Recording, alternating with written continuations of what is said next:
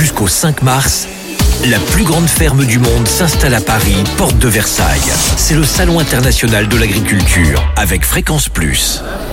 Président, bonjour. On est au cœur de la Saône-et-Loire, ici à Paris, euh, porte de Versailles au sein de l'agriculture. Pourquoi ?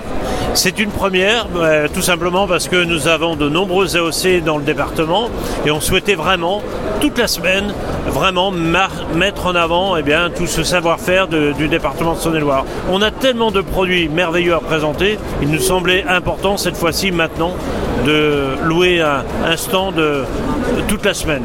Alors là, c'est l'artillerie lourde. On a vu une équipe importante, plusieurs tonnes de, de matériel, trois camions. Là, vous avez mis les moyens. Oui, parce que pendant des années, j'ai été frustré sur le, l'espace Bourgogne-Franche-Comté où il ne se passait rien.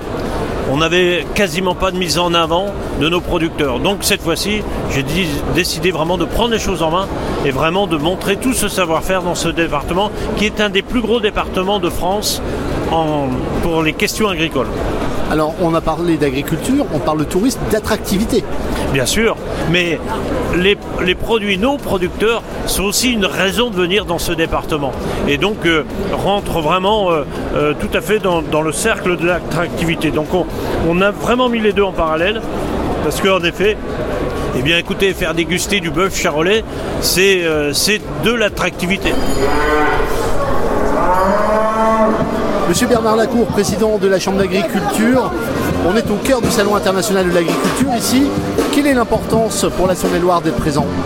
Bah, la Saône-et-Loire d'être présent, c'est pour mettre en avant son agriculture, agriculture de, de quantité, mais surtout agriculture de qualité. Il faut saluer le, le, le travail du conseil départemental, que ce soit en termes d'accompagnement ou que ce soit en termes aujourd'hui de mettre un stand au cœur, au cœur du centre d'agriculture, parce que euh, l'attractivité du territoire, elle passe aussi par ses produits, par ses produits de qualité.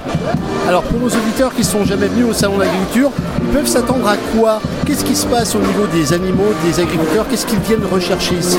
Ben, il y a de nombreux concours, hein. C'est le concours des vins qu'on connaît, mais c'est aussi le concours jeudi, c'est le concours euh, Charolais, c'est-à-dire c'est les plus belles bêtes euh, au niveau génétique du département de Saône-et-Loire qui viennent concourir, qui montrent que l'agriculture de Saône-et-Loire est une agriculture de qualité, parce que chaque année c'est de nombreuses médailles qui reviennent dans les exploitations, et, mais c'est une façon de, de, d'affirmer cette fierté, cette identité dans un monde de passion euh, qui mérite bien qu'on les mette en lumière pendant dix jours.